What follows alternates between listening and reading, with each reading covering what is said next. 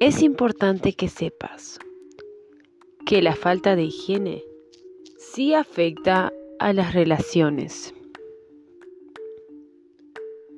Para ser limpio no hay que ser rico. No asocies el cuidado personal con los bienes económicos. Lava y peina tu cabello, no importa el tipo de pelo que tengas, rizado, afro o lacio. Si tú te pones en campaña y te pones en acción, puedes encontrar tips por cualquier lado gracias a las redes sociales. ¿Cuál es el cuidado correcto de tu pelo?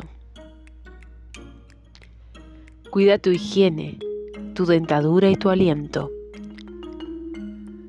Ten esa delicadeza de al levantarte lavarte los dientes luego de comer.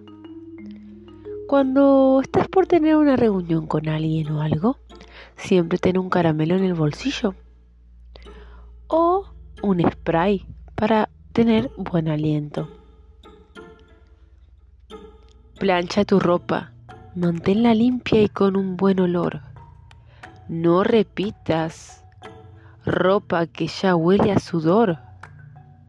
No cometas ese error. Evita los malos, los malos olores, los malos olores en los pies y en las axilas. Uno se ríe, pero se han visto casos de rupturas por la falta de higiene.